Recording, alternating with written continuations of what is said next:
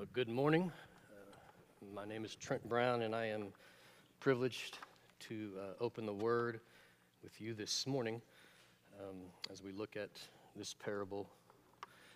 We'll talk about the generosity of God this morning. Um, first of all, for the context of this parable, we need to revisit last week for just a moment. Um, last week, Lance talked about the parable of the rich young ruler. Uh, we looked at how Jesus does actually demand things from us. He actually does demand things from us. Um, that's probably not a very um, popular statement, but it's true. We were also able to understand that according to Second Corinthians uh, chapter eight, verse nine, that those demands are made possible by him and through him.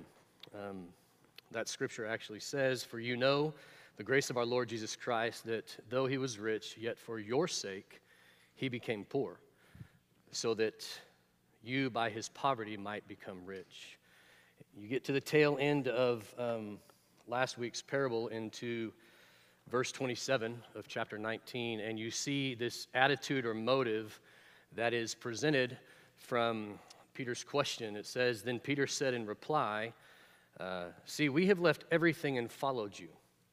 What then will we have? And Jesus said to them, truly I say to you, in the new world when the Son of Man will sit on his glorious throne, you who have followed me will also sit on twelve thrones, judging the twelve tribes of Israel. And everyone who has left houses or brothers or sisters or father or mother or children or lands for my name's sake will receive a hundredfold and will inherit eternal life.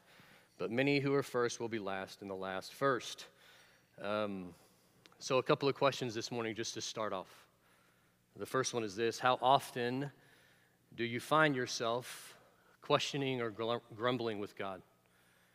How often do you find yourself questioning the way he's working or grumbling about something that's taking place in your life? Um, how often do we think that things aren't fair in life? Um, I know all of us think that at times, but how often does that resonate in your mind? And then thirdly, I would say, what are the things that are actually driving those questions? Uh, could it be jealousy? Uh, could it be envy? Um, but this morning I want to touch on the fact that God is the one who actually initiates everything. He's the one who initiates our existence, and by his sovereign grace, he even initiates our salvation. He acts in grace towards all of us, not based on our own effort or how good or bad we've been, but on his generosity and grace through Christ. And oftentimes we think that things don't seem fair, right? We live in a world that's driven by competition and personal accolades, and we will strive to do whatever we can to end up on top, right? Regardless of what that does to somebody else. But however, this morning we need to know and understand that the kingdom of God is different. Um, the kingdom of heaven is not built on the idea of merit, but rather on grace. Now, that's the big kind of picture this morning. The kingdom of God is not built on the idea of merit, but rather on grace. And so the first thing this morning is the fact that God is the one who initiates. He's the one who has initiated everything, right? Uh, when you look at the very first part of the parable this morning, it says, "For the kingdom of heaven is like a master of a house who went out early in the morning to hire laborers for his vineyard. After agreeing with the laborers for a denarius a day, he sent them into his vineyard, and going about the third hour, he saw others standing into the marketplace, and to them he said, you go into the vineyard too, and whatever is right, I will give you." And it says, so they went. So understand this morning that, that God is the one who initiates everything, just like the landowner initiated those who are coming to serve in his vineyard. Okay, our very existence Uh, was initiated by God. If you go back and look in Genesis chapter two, verse seven, it says this: "Then the Lord God formed the man of dust from the ground and breathed into his nostrils the breath of life." And it says, "And the man became a living creature." So even from the beginning, right, God spoke everything into existence, right, and said it was good. And then what happened? We messed it up, right? Right? I mean, we, you go back to the garden, we messed it up. We jacked it all up. That's now we live in a fallen world, but God has initiated everything. God even initiated your existence. The fact that he formed a man out of the dust from the ground and breathed life into his nostrils. In Romans chapter two, verse four, We know and understand that it's the kindness of the Lord that leads us to repentance. Once again, God is the initiator in that. Ephesians two thirteen, but now in Christ Jesus, you who once were far away have been brought near by the blood of Christ. Man, you who are far away, you've been brought near by the blood of Christ. Now, don't understand, you didn't have anything to do with that, did you? I didn't either. It was initiated by God himself. We have been brought near by the blood of Christ. The blessings of God are not earned. The good things in our lives, the joys in life, the blessings we receive, even salvation itself is not earned by us, but given to us through the sovereign grace of God. Listen, the blessings of God in your life are not earned. If you're not careful, you can fall into the teaching that you need to do this, this, this, this, this, and this so that God will love you, right? That's contrary to the gospel. God loves you and meets you just the way that you are, but because of his grace, you can find faith in him, free gift, right? And then because of your faith, you will begin to show those things probably that you've listed out in your life because they're fruits of what has taken place in you because of who he is and what he's done for us. They're not earned, right? The joys, the blessings, salvation. It's not earned by us. It's given to us through the sovereign grace of God. And so God initiates relationships with us by revealing himself to us. Our faith is not a shot in the divine darkness, but rather a response to the light of God's self-revelation. So how do we respond to the way that God is revealing himself to us? How do we respond to the fact that God is in actuality initiating everything? That in reality, we really don't have control of that, right? If he's the initiator and he's the one that sees it through, then all we can do is just respond to the way that he's revealing himself in our life. Also, I would tell you that God's, God gives based on grace and not merit. He acts in grace towards all of us, not based on our own effort or how good or, her, or how bad we've been, but on his generosity and his grace through Christ. Right? Ephesians two, eight, and nine says, you know it, for by grace, what? You have been saved through faith. And this is not your own doing, right? It's not you doing that list. It's not of your own doing. It is a gift of God, not a result of works. I've been so good and so good, and that's why God loves me. Actually, God loves you because you were created first and foremost to be in a divine and intimate relationship with him. And then secondly, with each other as the body of Christ. But you've been saved by grace through faith. It's not your own doing. It's a gift of God, and it's not a result of your works. Why? So that no one can boast about it. Isn't it interesting how we often boast about our works in the Lord? Notice the attitude and the motive that we see in this parable beginning in verse eight, and see if it resonates with something that possibly you heard last week in the parable of the rich young ruler. Verse eight, it says, and when evening came, the owner of the vineyard said to his foreman, call the laborers and pay them their wages, beginning with the last up to the first. And when those hired about the eleventh hour came, each of them received a denarius. You know the story. Now, when those hired first came, they thought they would receive more, but each of them also received a denarius. And on receiving it, it says they grumbled at the master of the house, saying, these last worked only one hour, and you have made them equal to us. And we've, we've borne the burden of the day and the scorching heat. And he replied to them, friend, I am doing you no wrong. Did you not agree with me for a denarius? Take what belongs to you and go. That's pretty heavy. Take what belongs to you and go. I choose to give to this last worker as I give to you.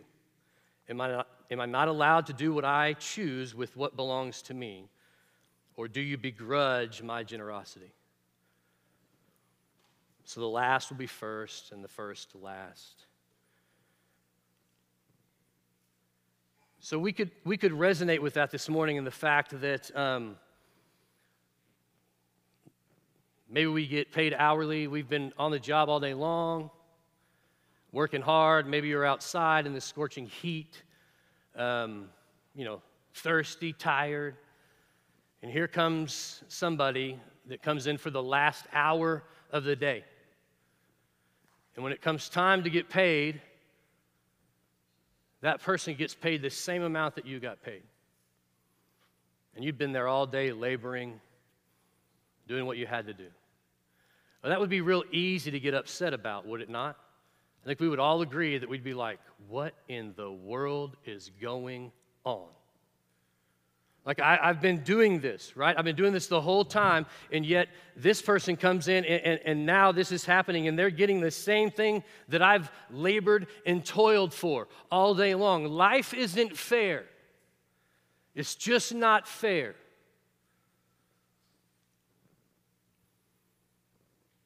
I'm not sure we really want what we actually deserve when we look in the scriptures. And we'll get to that in a minute. But in life, have you ever been in a place where you're screaming because of the scenarios that are playing out, and you're just wondering why blessing upon blessing is happening to somebody else, and you're, you can't move from the place that you're at, and you just keep doing what you've been called to do, and you just don't understand, and you're like, it's just not fair. It's not fair. Well, here's the deal. God's grace often doesn't look fair. You got to know and understand that. God's grace doesn't necessarily look fair. God's call comes at different times and is not based on the goodness of our life, but on his redemptive plan and his glory. Listen, God's call on, on your life, on somebody else's life, it, it all comes at different times. And here's the deal. It's not based on how good you are.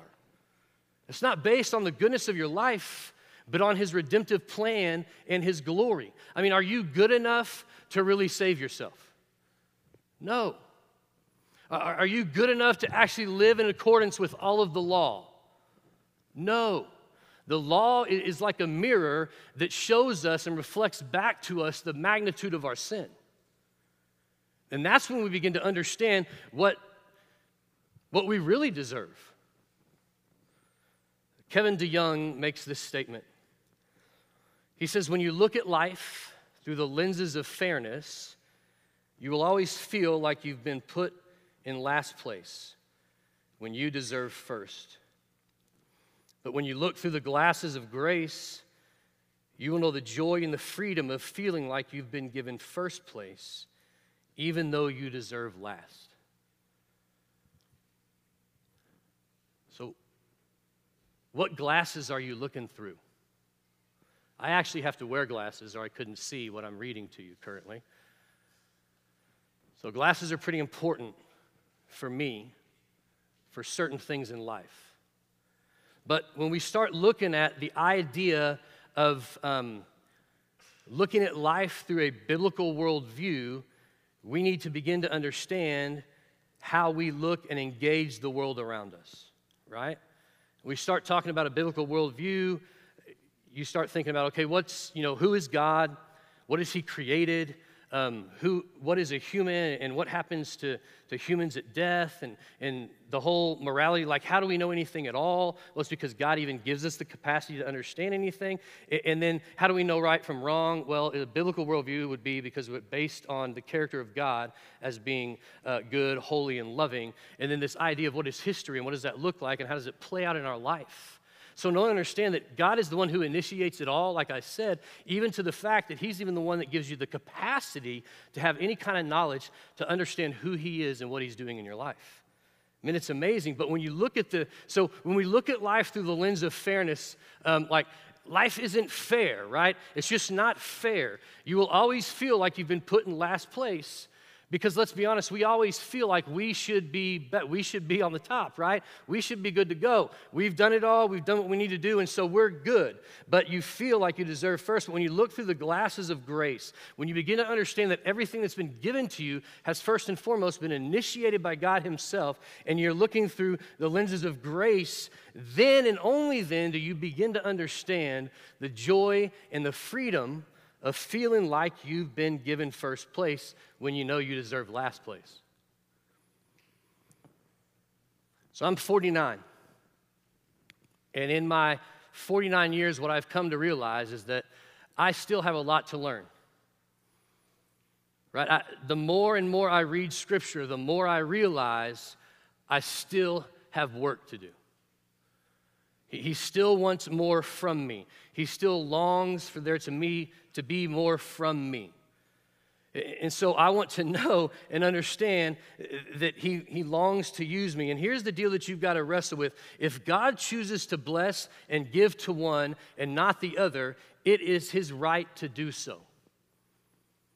That's the part of the scripture that, that really no one likes to read, no one wants to hold on to. Um, but he has mercy on whom he has mercy and compassion on whom he has compassion. In Romans nine, you see he, in verse fifteen, it says, I will have mercy on whom I have mercy, and I will have compassion on whom I have compassion. So then it depends not on human will or exertion, but on God who has mercy.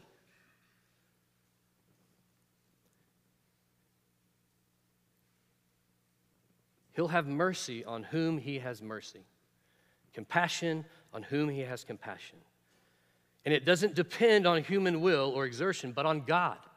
God is the one who shows mercy, right? He's the one who initiates it all, this gift of grace.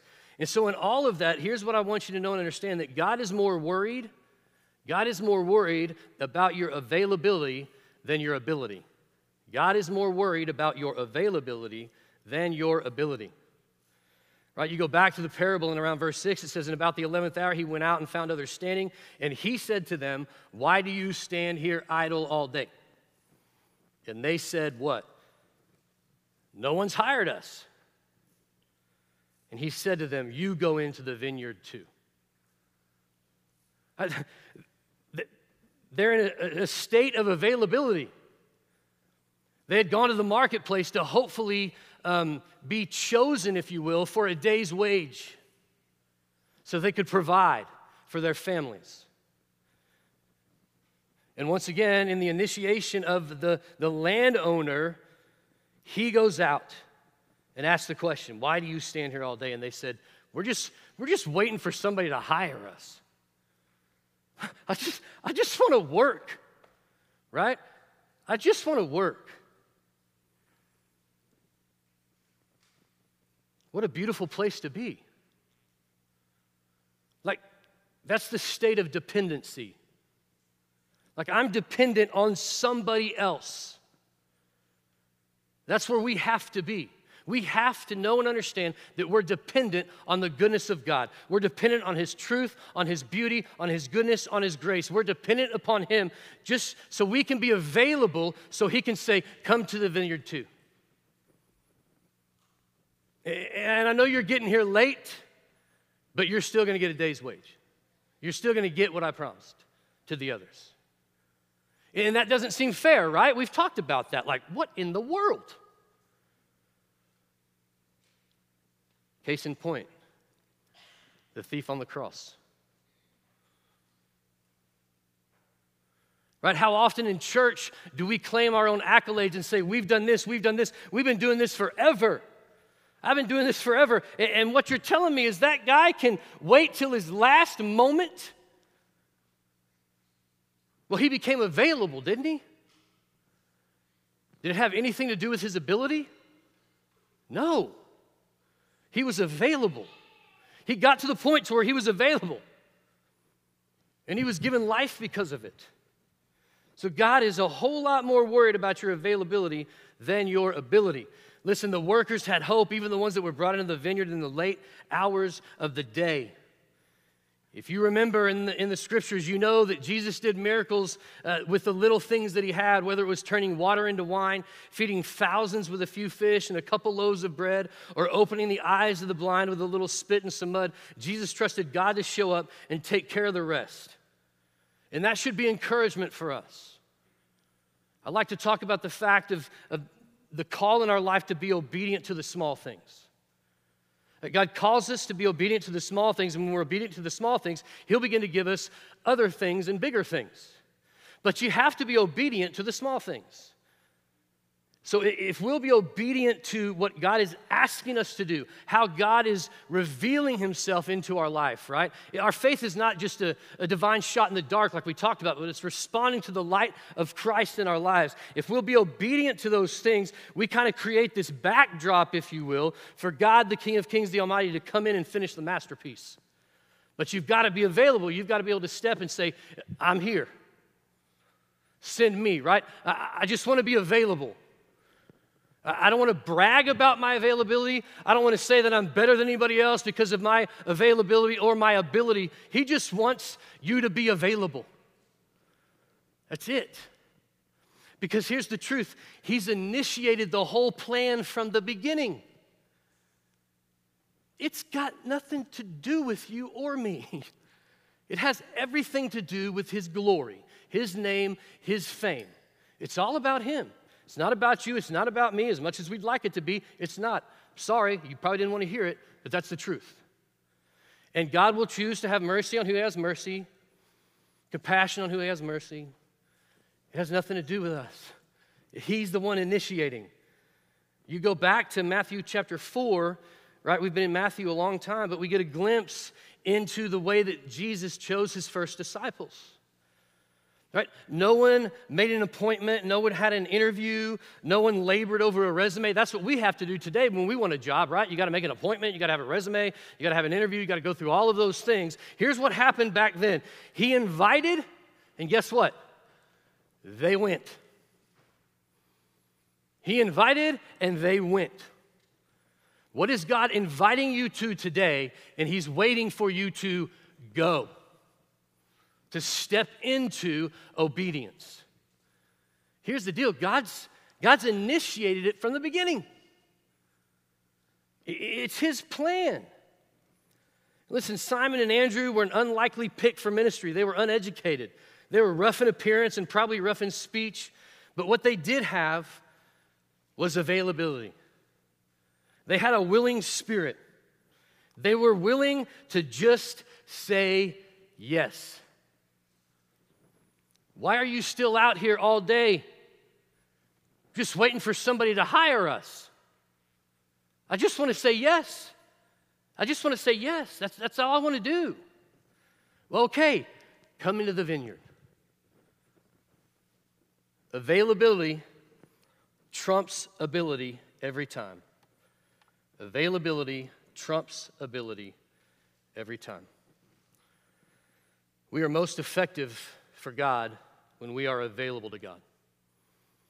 You're most effective for God when you are available to God, right? And we're a, we are able because of what he has already done in us and, and for us. When you look in John chapter fifteen, verse sixteen, it says, "You did not choose me, but I chose you and appointed you, that you should go and bear fruit, and that your fruit should abide, so that whatever you ask the Father in my name, he may give it to you." Listen, he says, you did not choose me, but I chose you. You remember growing up and they were picking teams at recess? Somebody chose you, right? And you, you never really wanted to be the last person. Like if you were the first one picked, you were like, yeah, that's me, I'm the first one. But here's, here's the deal. Um, God, he says, you did not choose me, but I chose you and appointed you. I, I've chosen you. I've appointed you that you should go and bear fruit. Church, we just have to be available. We just have to be available. You don't really have to have a whole lot of ability. You just need to be available. Listen, Jesus knew what he was doing when he called and, and chose his disciples, and he knows what he is doing when he is calling you. Don't, don't question. Don't grumble against. He knows what he's doing. Like, who are we as the clay to talk back to the potter? He is creating and molding you into how he wants you to be. That's why we call it progressive sanctification. He has done everything to prepare us for the work that he has created us to do, and we already have all we need to carry it out. Listen, here's some good information for you. Not that the other's been bad information. It's just been heavy, right? And you have to wrestle with the fact that you may think life isn't fair, and you may think you deserve a whole lot more. But if you read the scriptures, we all know and understand what we actually deserve because of the wages of our sin is what? Is death. But praise be to God for what he's done for us. But Ephesians two verse ten says this, for we are his what? His workmanship. We are his workmanship. And you've been created in Christ Jesus for what? For good works. So if you are his workmanship, you've been created in Christ Jesus for good works. Remember that list you were talking about? Those usually happen once we find salvation. We respond to the way that Jesus is revealing himself into our life. We are his workmanship, created in Christ Jesus for good works, which God prepared when? Beforehand. And why? So that we would walk in them. So that we would actually walk in what we know. Like, will we walk in what we know? Will you walk in a manner that's worthy of the gospel? Second Peter chapter one, verse three through eight says this, his divine power, whose divine? His, right? His power. Does it say your power? No, it says his divine power has granted to us what? All things that pertain to life and godliness through the knowledge of him who has called us to his own glory and excellence, by which he has granted to us his precious and very good promises, so that through them you may become partakers of the divine nature, having escaped from the corruption that is in the world because of sinful desire. And that should make you shout that you've been given life. You have everything pertaining to life and godliness because of who he is and what he's done for you. I can't make that statement on my own. I'm not good enough, but I can stand on who he is and what he's done. And it says in verse five, for this very reason, make every effort to supplement your faith with virtue, and virtue with knowledge, and knowledge with self-control, and self-control with steadfastness, and steadfastness with godliness, and godliness with brotherly affection, and brotherly affection with love. For if these qualities are yours and are increasing, they keep you from being ineffective or unfruitful in the knowledge of our Lord Jesus Christ. May we not be ineffective or unfruitful. May we get to a place that we are available, knowing that our ability is probably not where it needs to be, but we will make ourselves available. Man, we just want to work. I, I just want somebody to hire me. I just want to come into the vineyard. I just want to make a day's wage. Listen, is your life like that in the pursuit of who God is? Like, are you so in love with the truth, the beauty, and the goodness of God that you are willing to do whatever you need to do so that you can just be available? You can just be available. God, I just want to be available. I'm not real able. I just want to be available. So the question this morning is simply this. How will you respond to the way that God is revealing himself to you? What obedient action step is he asking you to take? Are you willing to honestly say, God, I'm available? I'm available. Why? Because I know you're the one that who has created it all. You've initiated everything. You've actually breathed life into man. You've given me existence. You've given me purpose. And your word says it's the kindness of our God who leads me to repentance. And it's because of your free gift of grace, that I can have salvation, has, have significance and purpose in life. Because when I read the scriptures, I honestly see what I actually deserve. These are all p- popular statements we're saying this morning. Everybody's going to leave all happy because we deserve death. I'm just being honest with you. It's hard. When you look at the Word of God and read it for what it is, it will punch you in the face at times. And that's okay. So concerning the kingdom, what if we actually got what we deserved? What if we actually got what we deserved? Or, or what if we understood the magnitude of the depravity of our human condition and what the consequences are of that, apart from the sovereign grace of God. And listen, we may scream at different scenarios in life claiming that they aren't fair, but I am thankful for a God who claims us and redeems us based on his sovereign grace rather than the wages of my sin.